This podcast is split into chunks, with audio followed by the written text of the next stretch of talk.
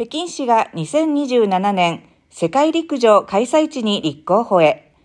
12年ぶりの開催目指す。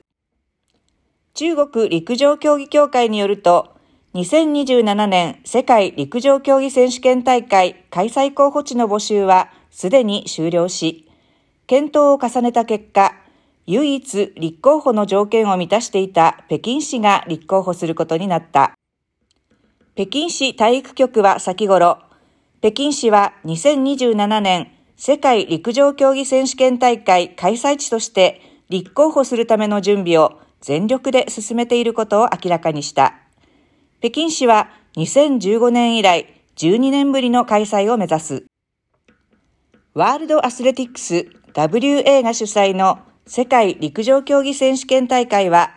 1983年に第1回が開催。当初は4年ごとに開催されていたが、1991年から2年ごとに開催されるようになった。2015年には、北京の中国国家体育場で第15回世界陸上競技選手権大会が開催された。